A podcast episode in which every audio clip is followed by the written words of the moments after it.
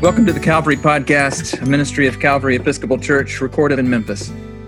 Calvary Podcast is weekly sermons, but also conversations, reflections, and provocations about the mystery of God and what it means to be human in a world in need of repair. I'm Scott Walters, the rector of Calvary Church. Our guest today is Dr. Scott Morris. Dr. Morris is an ordained Methodist minister and a physician. He's founder and executive director of Church Health Center in Memphis, the largest faith based privately funded healthcare organization in the United States. With a network of more than 1,000 volunteer providers and partnerships with congregations, healthcare institutions, businesses, and facilities, Church Health has been fostering health and well being through clinical services, educational resources, and family programs and outreach since 1987. Welcome, Scott. Glad to be here. Thanks for inviting me. Thanks for setting aside a little time to talk in your busy schedule. Um, we wanted to talk today about faith and health. You and I have talked a time or two about it, and I've heard you talk a little bit about maybe even some new work that you're doing writing. But I'd love to hear you start reflect a little bit on how you even use those terms. How would you even, uh, as a physician and as a Christian and a pastor, how would you talk about health? What's health? Well, so you know, why should people of faith care about this issue? That that's really um, the driving force between me personally and, and the work of Church Health. Um, we are very much engaged in just trying to ask the question what, what does it mean to be a person of faith? But to do this, you know, we, we have to begin from a uh, scriptural base. And it's pretty clear to me about how this works. And yet we, we live in a world that seems to just not understand it. So, so to begin with, you know, our bodies are, are critical to who we are as fully human beings. You know, in Genesis, God breathes the breath of life, the ruach, into the dust of the earth. Um, and it is only when we are dust and breath that we are fully human. And in, in Genesis, it says that the body is not just good, but very good. Um, and then you know, when we get to the New Testament, but the issue of following Jesus, over and over again, it's clear what it means to follow Jesus. There are three things you know, we've all heard this. We are to preach, to teach, and to heal. You know, you do not get to take a pass on the healing part. You know, one third of the New Testament has to do with healing the sick. It is on every page. And yet, as as time has gone on, it's as though we don't take this seriously at all. We we have forgotten that uh, the nature of what it means to follow Jesus is that you have to be engaged in a healing ministry. You know, if, if you ignore being involved in a healing ministry, then you're actually ignoring a third of the gospel. And so that this is the, the mission of Church Health. It's what we've been trying to work on for 33 years now. Um, and, you know, it's fascinating how COVID uh, has made it interesting from, from our perspective that people are, seem to now understand this link between faith and health, which for many years we've ignored that as part of who we are. Yeah, absolutely. It's the uh, the old Gnostic heresies that wanted to do away with these bodies and think about spiritual things seem alive and well, don't they? Well, what has what did COVID, what has COVID pressed upon us? How has it uh, crystallized this in a particular in a unique way, if it's if it has, or intensified it? So I think we still struggle with uh, this link between faith and health. I mean, we, we, to me, is what we should be doing as people of faith. This is an, an opportunity for us to, to live into what we should be about every day. Um, we, we, should be asking the question if, if we're going to be, um, be faithful to God, then what would it look like for people of faith to actually lead the way on these issues of the moral questions? Of how we uh, care for each other, realize the, the risk that uh, COVID has, has brought before us. Um, and it's this enormous opportunity for us to live into what God has called us to do. Unfortunately, too many of our churches are, are just focused on, you know, how do we get back to doing church the way we've always done it? You know, we're worried about our buildings. We're worried about how we're going to uh, pay our bills. Um, what we haven't done is sort of use this as an opportunity to ask, you know, how does this drive us closer to God?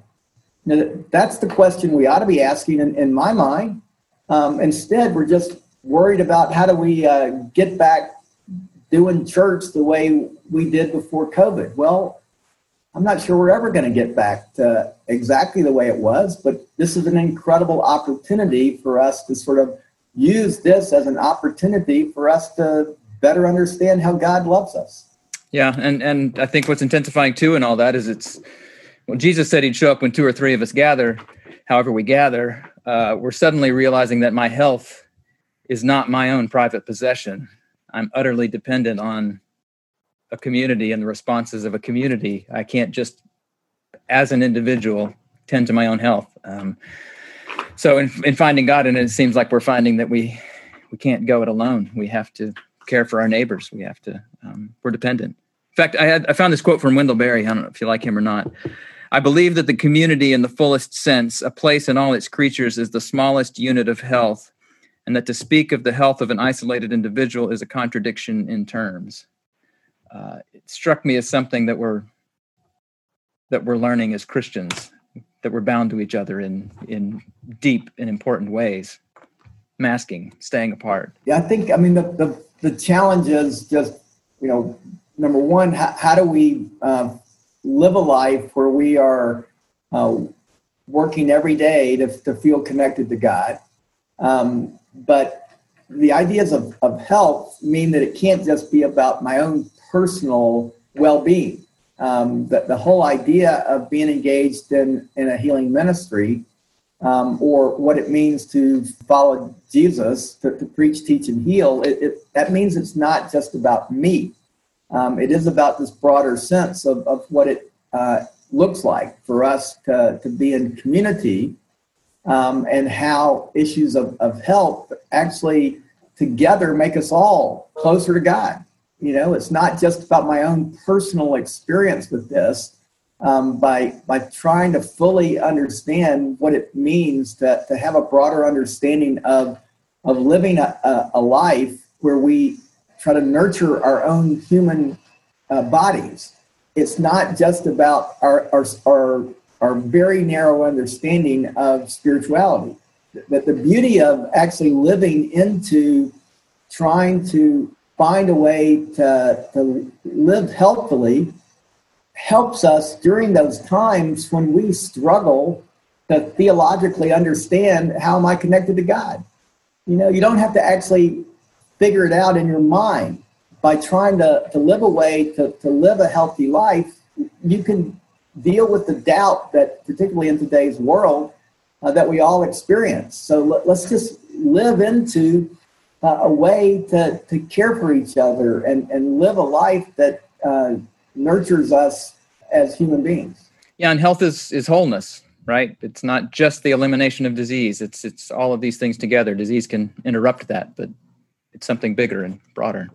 Well, so I mean, again, from the church health perspective, I mean, and for, for me personally, uh, absolutely. I mean, be, being healthy is not about the absence of disease, and the, the World Health Organization would agree with that. You know, at the end of the day, who cares if I live two years longer if it means two years longer in a nursing home? You know, I think even how we understand, you know, how we uh, understand the, the issues of COVID um, it, it's not just about living longer. Um, so, so we believe, and what, what, I believe, and I think what's reflective of, of what, um, particularly the New Testament calls us to, to do, is in order to be healthy, it requires us to engage three things having more joy in your life, having more love in your life, and to be driven closer to God. You know, th- these three things more joy, more love, and being driven closer to God is actually what allows us to be healthy in life. But if those are the issues, more joy, more love, and being driven closer to God, in order to be healthy, it means it's really not that much about the doctor. Um, and it actually is an opportunity for the church to sort of say, well, what does that look like in today's world? You know, and how could we then uh, fully engage in each of our lives, but also as community, so that we can find a way that we are driven closer to God through issues around joy and love and, and whatever those criteria are for each of us, to feel like we're driven closer to God. It means it's more than just the doctrine. Yeah, yeah. You know, and, and it strikes me, um, Marilynne Robinson once said, fear is not a Christian habit of mind which is the turn the opposite of that i feel like. You're talking about how do we release ourselves to joy and love and connection to how's that drive what we do rather than being driven essentially by fear into whatever we do. That feels like the opposite reaction but it's a real thing. Yeah 100% i mean uh, much of what we experience now is that there are people who either just say okay I, I, you know i have no fear you know, I'm I'm invincible. You know, especially you know these days. You know, younger people going. You know, hey, you know, I'm just going to go do what I uh, want to do. But the other side of this is that there's so many people who um, have now just completely, you know, put themselves in a in a bubble and and have fear becomes the most powerful thing feeling as though that they are doing what's right in order to avoid um, the risk of COVID. But I think that is equally a flawed way of understanding this. If, if everything is driven by fear, then that is not what the gospel calls us to do. You know, we, we, we can't just live every way that we can and, and do this based on our own fear. But both ways of seeing this are, are not particularly helpful, and it certainly is not what the New Testament calls us to do. Yeah, absolutely. Yeah, it's it's really brought things to the surface that we thought were tidy categories. I can give my life to, you know, lay down your life for your friend. What does that look like? It's a little more complicated in this in this. But we also realize we live in a time where we have been manip- manipulated by fear. Fear has been in the broader cultural conversations this currency or this this fuel for things. And i feel like right now we're entering this pandemic having lost lost a sense of how to fear appropriately.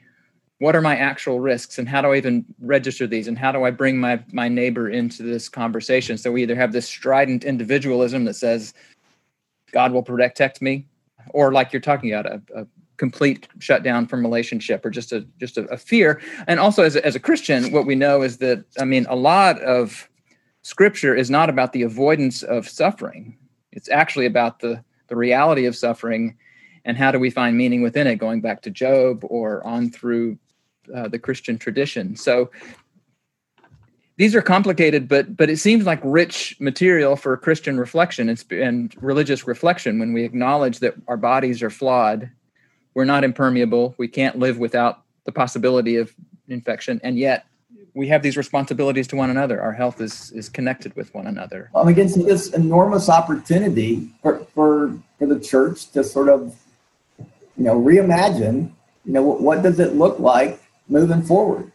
Too many of of churches that, whether they're, you know, I'm a Methodist, you're, you're Episcopalian. I mean, it's not like we are before COVID uh, fully engaging and growing and growing ministry. And instead, we've been losing people right and left.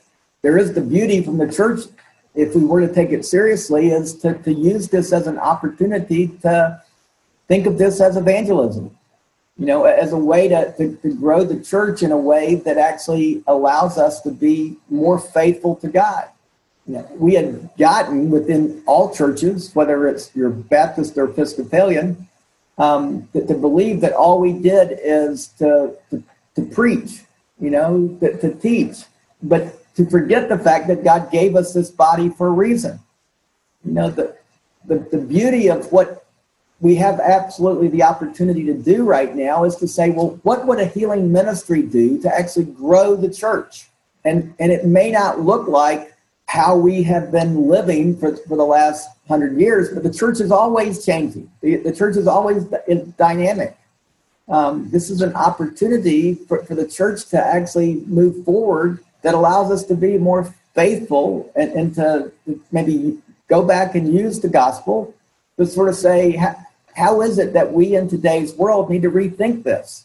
But it can't just be about, you know, paying the bills for our our physical structure. You know, but it, this may be an opportunity for us to actually live out the gospel in a way that is happening outside of churches. You know, what would that look like? You know, and, and particularly how, how does a healing ministry become part of those things that draw us closer to God? That, that to me should be the question we are asking every day. And yet, yet all too often, what we're doing is, is just the opposite. We're, we're worried about how we pay our bills. You know, we're, we're worried about those things that drive us uh, because of fear, as opposed to saying, you know, how does this look like? How does the church uh, lead the way into issues of morality, um, in, into those things that actually, you know, lead us all to be healthy and, and and the church ought to be leading the way on this as opposed to reacting uh, just over woe is me. Well, well, how let's explore that. How do we do that? I mean, the in here in Memphis, um, there's a place where I can get a person can get health care for underinsured people at Church Health, and uh, St. Jude's is right up the street, named for a saint, and Methodist is right on the billboard of the biggest, a great big hospital a few miles. So, church is is written all over healthcare tell me what you're talking about a new way that that uh, congregations maybe and christians or people of faith can find their way into this con- conversation and lead. What area how are you talking about doing that? What are some ways we could do that?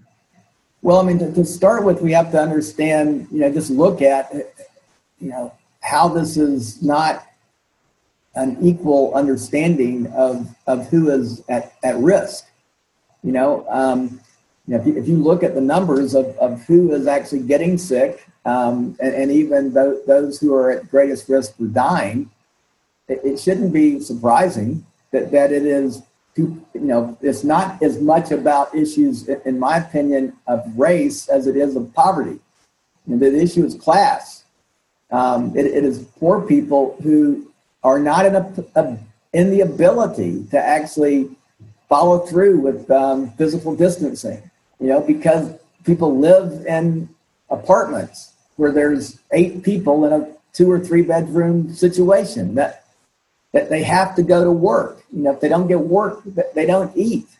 You know, trying to ask the question, you know, how, how could we actually create healthier living environments to me should be something that the church ought to be front and center asking that question. You know, instead what we're doing is just making sure we're safe. Right and and we're we're seeing that um, the Latino communities are being especially hard hit, and people afraid of being um, tracked. They hear tracing and probably worry that where that what that might lead to, having a hard time with our immigrant with our um, brothers and sisters in that community. It's pressing upon that idea of welcome of the stranger, welcome of the alien. That just drop your open your Bible to a page and drop your finger down. It's another community. Yeah, I mean, when you just look at from a the, you know an immigrant population, you know what we need to know what a person's um, contact information is, where they live, uh, in case they turn out to be positive. I mean that you know that, it makes perfect sense for us to be able to follow through with that without realizing that if if you are undocumented, I mean, what greater fear could there be that, that I'm going to, you know, have fear that if I turn out to be positive and you're going to track this down, I mean, who would not have fear that I'm going to be deported? I mean, and so wh- why would I do this? I mean, there, there's no reason to feel um, confidence, and and so people don't do it. You know, or the same thing being, what? Why would I get um, tested if if I know if I'm positive, I won't be able to financially support my family. I don't know that I would do it. You know, if, if I was at, at risk of, of not being able to financially um, care for my family and, and the fact that, you know, if you're a breadwinner, that you're positive and then you can just see the fear people would have that they would get deported and then their family is left with the inability to just you know, pay for the simplest things. You know, to me, isn't this something the church ought to be sort of working on? You know, sort of say, how, how can we uh, try to give people a sense of confidence that, you know, it's not just about them. They're not just uh, on their own in the midst of all this. Um, you know, to, to me, what a great opportunity for the church to do what I feel is what we're called to do. Yeah. Well, are you seeing any, oftentimes, extreme circumstances are moments in which new ideas, uh, new sources of creativity emerge? I realize we're still kind of in the throes of this, but are there any, whether at Church Health or in other places, are you seeing any new ways of being faithful, new ways of healing, new ways of encounter of engaging these questions beginning to emerge that might be hopeful? Well, I can know, at Church Health, our our challenge is a dynamic uh, that is has already started headed our way, which is, you know, the PPP loans um, paid for people working in low wage jobs up until a, you know a week or so ago. But but now there's no um, risk for a small business to, to lay people off. You know they, but so if those businesses are not able to um, financially sustain themselves, then it's crystal clear over the next few weeks that more and more people will be laid off. Know, already 100,000 people in Shelby County have lost their job and when they lose their job, they almost certainly will lose health insurance. And so, I mean, at Church Health, forever we've had a requirement you had to work to be our patient. Well, we're waiving that, uh, waiving that now because people are not choosing not to work; that they are they're desperate over how they pay their bills. You know, so, so again, for me, I mean, why wouldn't the church be helping to address these issues? But I don't really know any church that is worried very much about this. That they, they don't see the, the connection between the PPP loans um, and the fact that in, in, the next six months, the, the issues of unemployment for lo- low wage workers, I mean, it's going to be a disaster.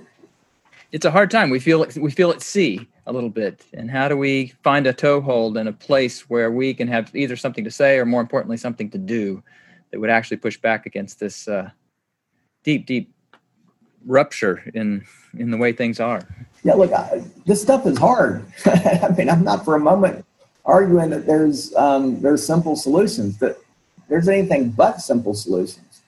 But in my mind this ought to be an exciting time for the church. You know, that this ought to be an opportunity for the church to go, my God, let's roll up our sleeves and and and and work on this and figure out how we do it. You know, instead it's just it's too simple to, to just focus on my own family, my own community, you know, and and and I just hear this over and over again. Hey, my family's okay.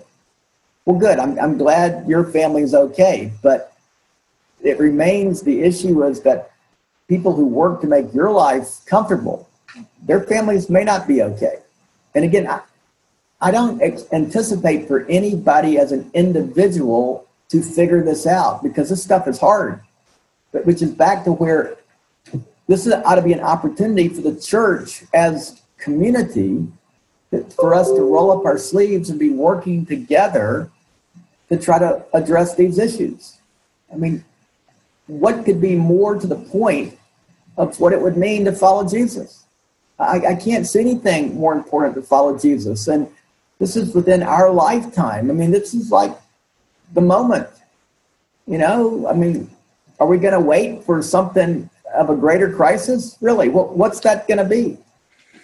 I recently read an article that pointed out something I hadn't noted before. We've heard a lot about the 1918 flu epidemic and comparisons less about the 1919 wave of racial unrest. The Elaine riots and massacre were part of this across, and, and I think they started up in it was called Red Summer. I, am only learning about this. Uh, it was startling to see this these two things placed next to each other. Um, do you think the are there any connections or anything interesting, any possibilities that there's any relationship with the recent conversations about racial justice? they related at all or just happened to well bump up against each other the issues that we're dealing with now it's not like it's unique to us in the 21st century you know the, but the, the issues of what's happening around COVID and what's happening around, around racism, these things are not separate. I mean, what, what we're experiencing with COVID um, absolutely is just a very practical way of saying this how racism actually plays itself out. And, and for me, especially among our white friends, particularly here in the church, uh, we, we are we can be fully engaged around talking about the issues of racism to try to intellectually understand it. But to me, this is a way to actually address the issue. If we were finding a way to actually live into, from a gospel perspective, issues of equality around addressing COVID, is a way to take this stuff seriously. And so it's not just talk, but, but all too often churches are just about talk. And, and it's why we can't ever make any progress because we're, we're not out there front and center trying to pragmatically solve issues that if we were focused really on how COVID was more equitable and that we were thinking in ways to try to prevent the greatest risk of be, being, you know, people who are either undocumented or in low wage jobs, we would actually be making a difference. But instead, we have gotten to where all we're doing is wiping our fingers about the intellectual understanding and, and seeing how it has actually any pragmatic thing around COVID. We, we have made it to where these are two different things, and they are not two different things. You know, Richard Rohr's organization, um, it occurs to me, is the Center for Action and Contemplation. At Church Health, you're serious about practices of mindfulness and other other ways into this. Uh, as we're talking about action and what ha- we have to step up as a church and respond in these ways. Um, how about the the contemplative side of it? Um, some people have talked a little bit about having the economy broken. Um, at least has put people back either to gaze at their own navels or uh, actually reassess priorities and practices are there practices on the spiritual side or on the mindfulness side of things that could actually lead us to action as well that are important to attend to now?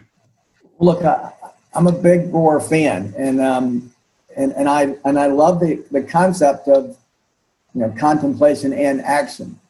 Um i, I you know personally tend to spend too much time just on the action and not enough time on the contemplation. But you know even with Rohr for me, too much gets focused on contemplation.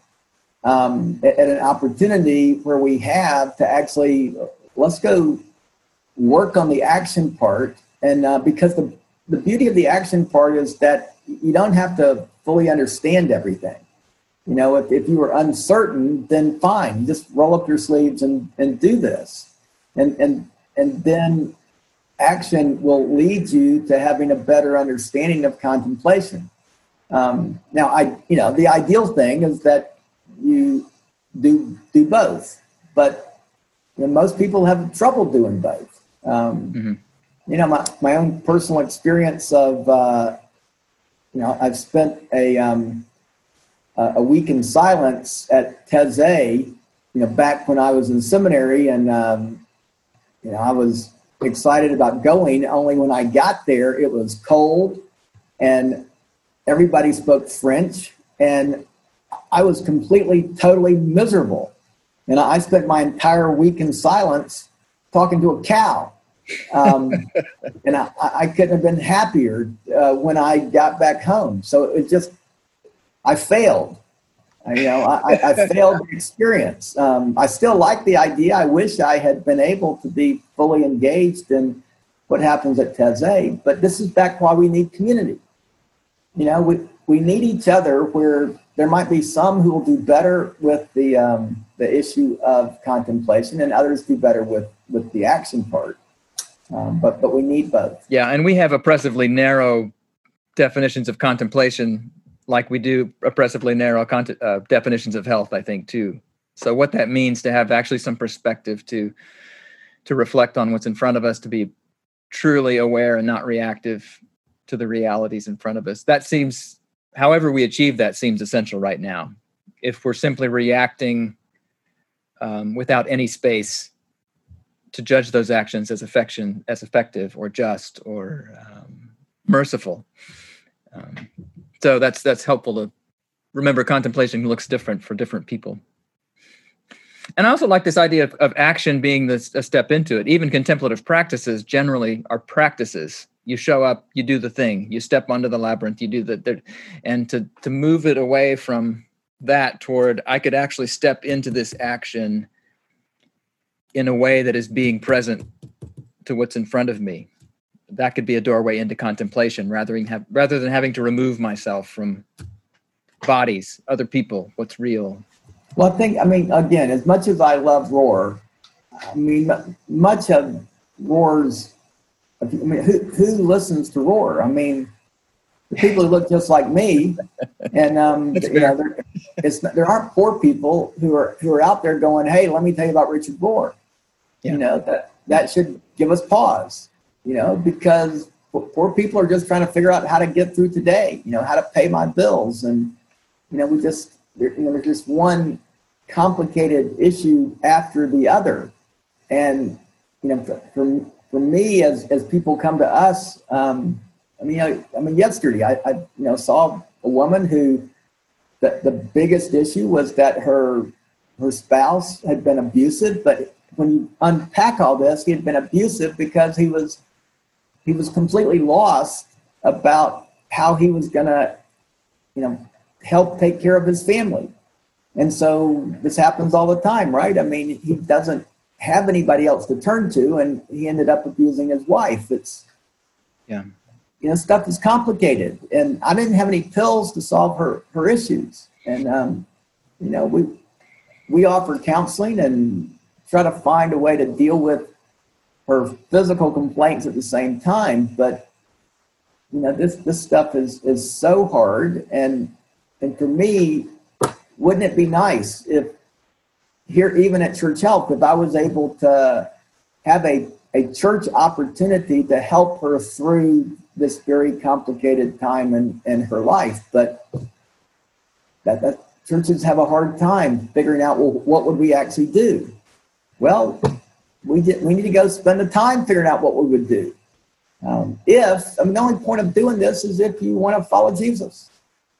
That's really the only. I mean, yeah, you, you want to take seriously the gospel. But, yeah, but that ought to be what the church is leading on, right? Yeah, and this acute care in this crisis should lead us back upstream into what's the community how is how's the community around this couple broken how is the um, this the wendell berry poet uh, quote resonated in that way that it's the community that's broken how do we attend to the the wound that's open right now but not pretend like it's happens in isolation um, all of these relationships are interconnected that should be our jam as christians and as people of faith and, and we also need to just be better at listening. Probably not my greatest strength either. Um, but you know, I think all the issues around racism that we're facing right now, you know, white, you know, middle, upper middle class people who have an intellectual bias need, need to just become a lot better about listening um, and and finding ways to you know follow through on you know what people who are actually suffering the most are saying that they need you know it's, it can't be up to you and me telling them what they need. We, we need to let them tell us what they need and then figure out how to make it happen. Yeah and and it seems to me what something unique about this maybe it's not unique it's present all the time but the the potential to see our lives as mutually dependent so, as Christians, and especially as active Christians, Calvary has a history of outreach, as we use that word, which means taking my resource and handing it over to someone who doesn't have that resource, which is essential, which is gospel work, has to happen if I have resources, but can detract from this deep mutuality that we need to return ourselves to, that we actually have need of the other. I hope there's some, I hope there's some resources in this, in these strange practices that we're need to take on in, on behalf of other people that could maybe at least make an opening to that conversation that the christian christian obligation is not just to hand over a resource to someone else but actually see that my brother and sister and i are are absolutely in this together that i have needs that can't be filled. Um, yeah, yeah that's uh, look what i can say over and over this is just hard but you have to be working at it every day. You know that you know, too much of this is like, okay, we'll have a meeting, and in that meeting, we'll figure it out.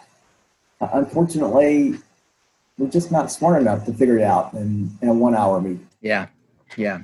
Well, I know that here at Calvary, I keep hoping that some of this disruption will help us reimagine. For instance, we have a we serve a lot of people breakfast on every Sunday morning, like a lot of different churches do. And that had to move to the alley outside with stars on the ground, with six feet apart, and um, and bags and masks and gloves and all of these things. Um, but it's been completely turned upside down. Same with our our clothing ministry, how it's happened to kind of adjust to these times. I mean, I wonder maybe if the real opportunity is that the you know the, the, the table's been just wiped right off and things have been dumped in the floor if uh, the faith community can come together and say, let's not just place them back where they were. What does health look like? What does feeding look like? What is uh, what have we learned about ourselves? Um, I wonder if that's something that church health um, or some uh, broader group beyond denominations um, could take seriously, and whether it starts with a particular action that we gather in or the kind of reflection that questions whether our actions were actually just meeting my need to be a good Christian or actually addressing the real needs of of the community. Is there hope for that? Yeah. Yeah, I mean there's it's so easy for us to just think, you know, what a good boy or girl am I for for all these, you know, things I'm doing to help others. You know, eh, for, for me the, the the solution to this is listening to you know this whole concept of how we connect to people in an I thou relationship. You know what, but the world is primarily built around I it. Um, even if we're there trying to offer, you know, a way to deal with people who are hungry, great. But too often, what happens in the church is the people we're there to to, to feed it's not a real relationship that's I thou. It is very much an I it relationship. Um, the, the people we are trying to uh, help are, are just objects. And it, it's not exactly what we're meant to do. I mean, we, we want it to feel good, but what we are so hard at being able to do is see that other person as equal uh, and this idea of I thou, it has to be our primary responsibility. Uh, the, most of the, the challenges that have, have led us to really continuing to live into racism has to do with how we can't see the other as somebody I can actually have a relationship with. You know, we, we can think we're doing good, but most of that doing good again just sees the other person as an object. Homeless people are just objects. And therefore, we're not making much progress. And, and it's why we can't ever get there. Yeah. I heard a comedian of all people who used to be a clean houses say, everybody's best friends with their housekeeper, but nobody's best friends with their neighbor's housekeeper. I love it. That's exactly right. Um, these these senses of, of mutuality that that that class you've talked about class several times how deep that that rupture is and um, how the gospel ought to be healing that rupture. Yeah i mean look that dealing with housekeepers i mean i i, I love my housekeeper and by god she's gonna be cooking thanksgiving dinner at my house and and i she can take the leftovers home to her family afterwards. I mean there's something wrong with that thinking, right? Yeah. um, Doesn't sound like Jesus is stable. Yeah. Yes, right. But it, you know, when you start, you know, this becomes too close to home, and people get their feelings hurt about this, and um, that they they can't quite see the point that I'm trying to make here because they they feel like, hey, I pay my housekeeper really well. You know, I I I, I you know look out for her. I take good care of her, but they don't. I don't really know much about her family. She knows all about my family.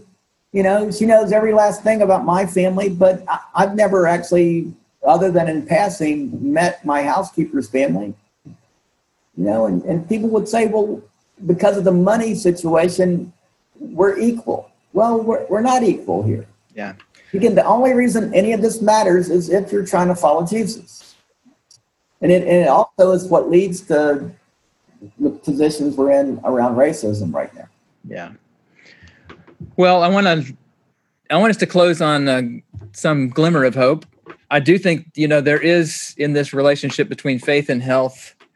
Uh, quite often, if we look across our history of Christians and Jews and people of faith, it's in a moment of complete disruption. It's in a moment of apparent hopelessness, death, that something new comes to be.